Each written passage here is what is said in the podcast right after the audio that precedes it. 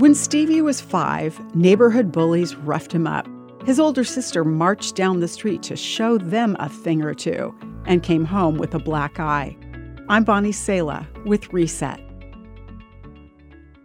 I know firsthand about that black eye because I was that older sister. Family ties are strong, and this should be true, most true of all, about our relationships with other followers of Jesus. But do we really think of all other Jesus followers as brothers or sisters?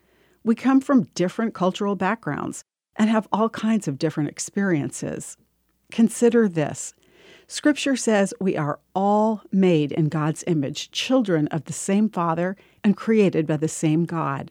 The great equalizer is this we all sin and fall short of God's glorious standard. But those who have believed God about Jesus, the Bible says, have the right to become children of God. So if you're a Jesus follower, you've got family all over this globe. When people are treated wrongly, we may think, I'm not comfortable jumping in there. I might get a black eye. Do you hurt, writes Harold Sala, with Jesus followers who are in pain? You can't fight every injustice in the world. But when you realize that we are one body, that we have one Father, that we have one faith, then all who have been redeemed by the blood of Jesus Christ lay aside their ethnic identity, their gender, and their culture to become brothers and sisters belonging to each other. Look around today.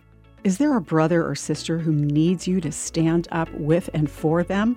Black eyes heal up just fine. I'm Bonnie Sala with Reset.